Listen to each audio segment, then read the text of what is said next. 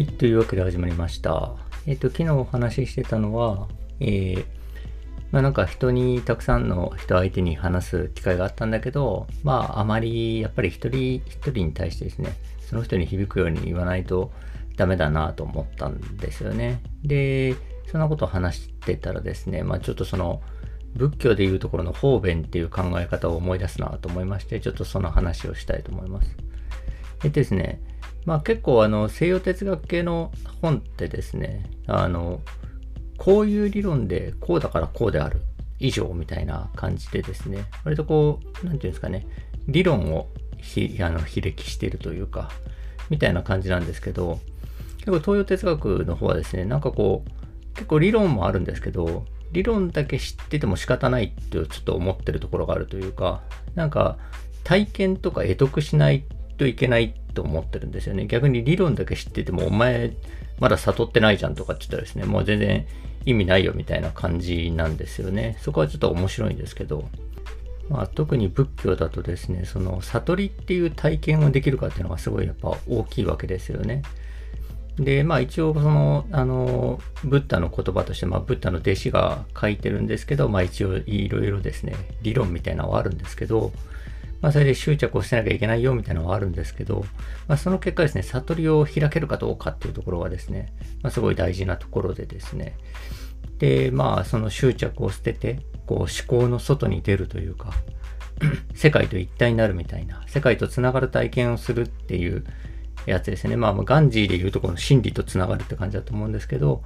まあ、えっ、ー、と、それが、あの、できれさえすればいいと。逆に理論しててもできなければ意味がないと。まあ、もっと言うと、体験、その体験さえ得られれば、アプローチはどうでもいいっていうのがですね、あの、また面白いとこなんですよね。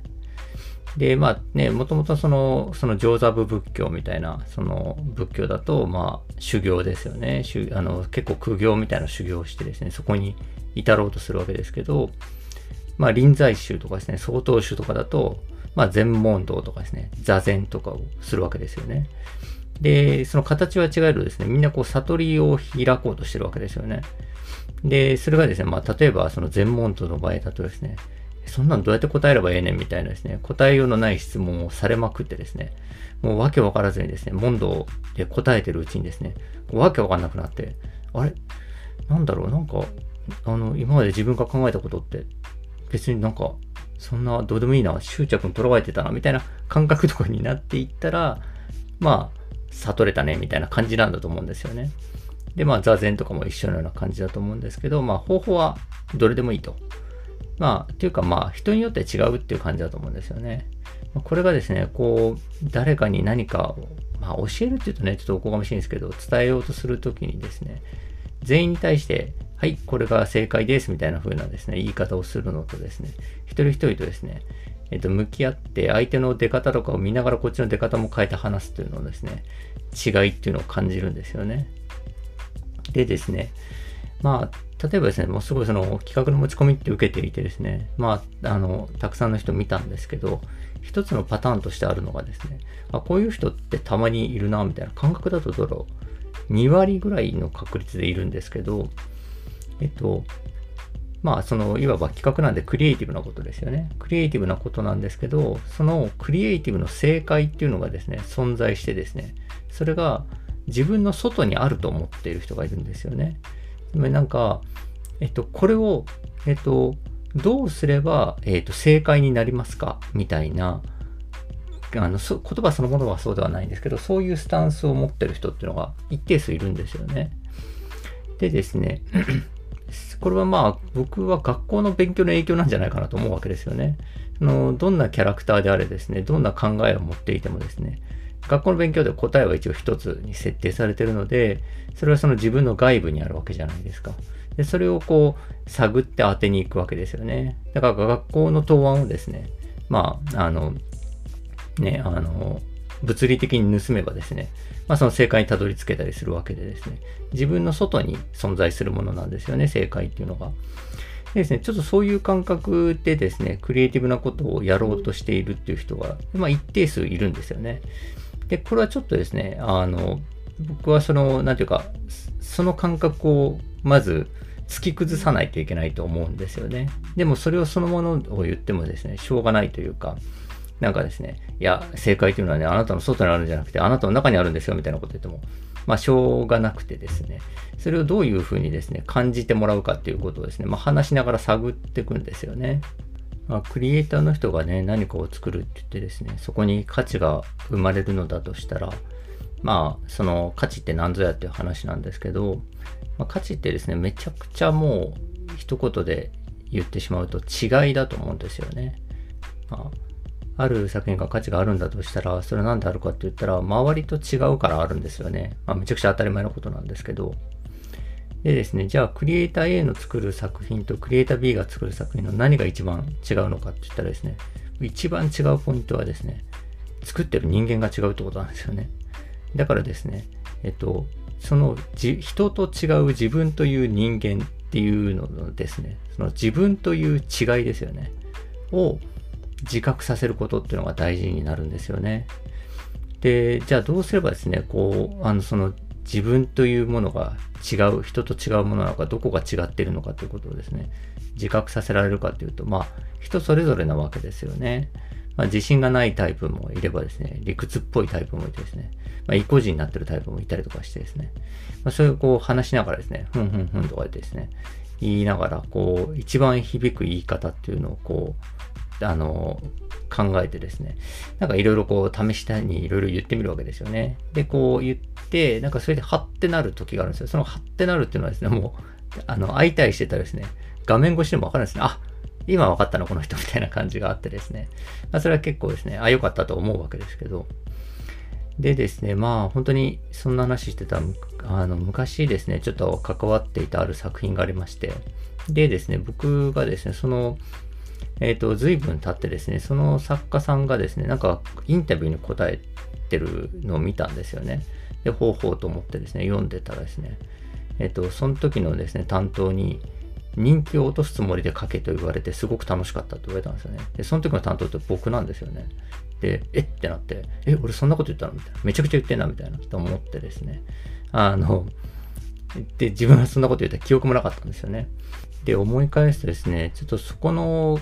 場面はですね、どうしてもこう、ある種の容赦なさみたいなのが必要な場面でですね、ちょっとその読んでる人とかのことを考えると少しこう、あの、その人としてはですね、ちょっとこう、遠慮が入りそうな場面だったんですよね。だからですね、いや違うと。ここはも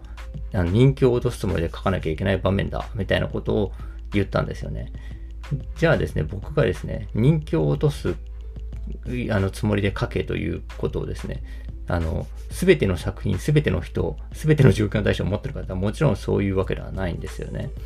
だからですね、その、誰かに対して言っていることそのものを取り出すとですね、意味をなさないんですよね。し、えっと、じゃあそれを全部取り出してですね、えっと、見比べて並べてみるとですね、まあ、一貫性がなかったりするわけですよね。あの人気取ろうぜって言ってることもあればですね、人気を取るなって言ってることもあるみたいな感じですね。なのでですね、こう、じゃあ、だけどその人に対して一番響く形で一応その場その場で言ってるわけですよね。で、その人もわざわざインタビューで言及するぐらいですから、なんかまあ多分響いたんだと思うんですよね。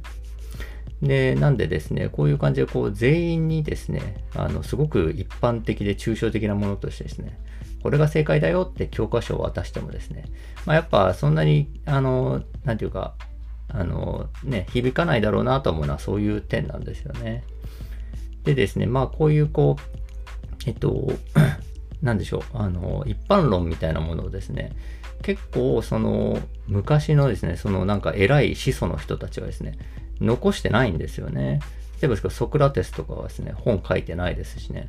なんかこう、なんでしたっけなんか自分、自分の言葉はもうその場のものであって、なんか本とか書くと違うものになっちゃうとか言ってですね、本書いてないんですよね。で、孔子も本書いてないですね。で、ブッダもですね、本とか書いてないんですよね。で、キリストもですね、本とか書いてないんですよね。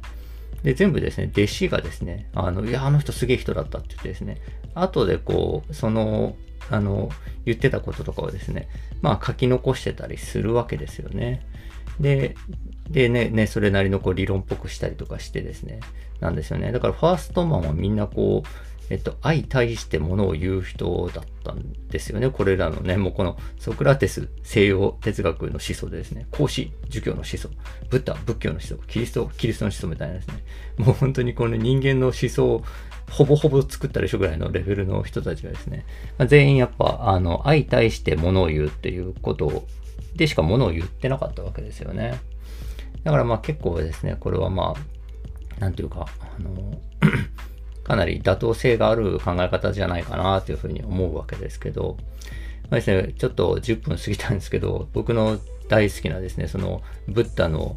あの方便の話があって、ちょっとその話をするとですね、あの、まあ、ブッダが修行中にですね、なんかき、なんか女の人が、あの、赤ちゃんのミイラを抱えてですね、えっと、来てですね、この病気治してください、この子病気なんですって来るわけですよね。で、目がちょっといっちゃっててですね、で、わーと、なんか弟子がですね、わ、これちょっと大変なこと人が来ちゃったぞってなってですね。で、ブッダに、いや、この子病気なんですよ、治してあげてください、つって言って、言ってるんですよね。まあ、いわば狂った母親が来ちゃったと。自分の子供が死んだことがショックで。でですね、そしたらブッダはですね、あの、あ、あの、あ、その病気ですか？つって、じゃあ、あそこの村に行ってですね、あの、えっと、家族が誰も亡くなってない家の消しの実をもらってくれくださいとか、その家族が誰も亡くなってない家の庭に生えている消しの実をもらってきてくださいと。で、それを食べさせてあげれば、えー、治りますよと。って言ったんですよね。で、その女の人がですね、やったーっつってですね、わーってその走っていったと。で、弟子そんなこと言っていいんですか？みたいなですね、えっ、ー、と、感じだったわけですけど、あの、で、その女の人がですね、その村に行って、えっ、ー、と、村々をですね、こう、訪ねて歩くんですよ。あの、この子に食べさせる薬で探してるんですけど、消しの実、あの、お宅の家はどなたも家族亡くなってないですか？って言って、消しの実あれば欲しいんですけど、みたいな感じですね。聞いて回るんですけどですね。あの、全員こう、あの、なん、なんか飢饉があった、あの、集落だったのかな？確かそんなんでですね、すべての家の家族で、あの、家でですね、誰か家族が亡くなってるんですよね、近年。で、亡くなっててですね。で、その、あの、まあね、自分の子供が死んで、それを受け入れられないっていうですね、女の人がそういうことを言っているっていうことをですね、まあちょっと哀れんでるわけですよね。その自分、自分も子供亡くなったな、みたいな人がですね、相対してるわけなんで、哀れんでいると。で、すごいですね、こう、あの、悲しそうな顔してですね、いや、あの、うちはね、娘が亡くなったんだよね、何年前に。だから他当たって、みたいな感じですね。ずっとこう言われ続けると。言われ続けてるうちにですね、だんだんだんだんこう、その言っていってるその、あの、お母さんというかそのミイラを抱えた女の人のですね、心が変わってくんですよね。自分はですね、こう受け入れらんなくてですね、あの、まあちょっと、あの、受け入れらんない。どっかでやっぱ死んでるって分かってるんですけど、ちょっとこう、あの、まあいわば狂った行動をすることでその現実を受け止めないでおこうとしてたんですけど、みんなその集落の人たちはですね、あの、家族が亡くなっても、その受け入れて生活してるわけですよね。っていうのをですね、そのいろんな家をあってこう、あの、巡ってですね、その話を聞いていくうちに、だんだんだんだんこう目が覚めてくるんですよね。で、私はなんてバカだったんだろうと思ってですね。で、その村を後にしてですね、ブッダのとこにまた戻ってきてですね、えっと、本当にちょっと自分はさて現実から逃げてました。本当に、あの、すいませんでした。みたいなことをですね、ブッダに謝ったらですね、そのブッダが、そうですか。ようやく病気が治りましたねって言ったっていうエピソードがですね、その弟子のこの書き残した原稿録みたいなのにあるんですよね。もうめちゃくちゃ、そんなこと言われたら、まあ、惚れてまうやろと思うわけですけど、まあ、そのですね、そのじゃあ、そのブッダの言った、その消しの実取ってこいっていうことをですね、あの、本としてですね、文脈なしにね、あの、かの、ブッダの言葉にした理論であるってですね、残してもですね、まあ意味をなさないわけですよね。それはその人に向けて言ってですね、意味があった言葉なわけですよね。なんかですね、そういうこう、あの、部分、そういうまあ、方便ですよね。仏教でいうとこの方便っていうのが、まあ、すごく、やっぱ人とですね、あの、相対するときにやっぱ大事なんだなと思うんですよね。まあ、そういう意味でですね、僕はその、結構、誰かの書いた理論書って、まあ、それなりに僕は好きで面白いんですけど、僕、誰かの原稿録っていうのが好きでですね、誰かの発言を書き残した原稿録っていうのが好きなんですよね。なんでですね、またそういう原稿録のですね、僕の好きな原稿録の話とかしたいななんて今思い始めたところで、えー、本日は以上となります、えー、ありがとうございました。あ、あとですね、あの、メールをですね、解説しましたんで、ご意見、ご感想、質問や、えー、話のお題などありましたら、エイドリアン太郎 at gmail.com へお便りください。よろしくお願いします。失礼します。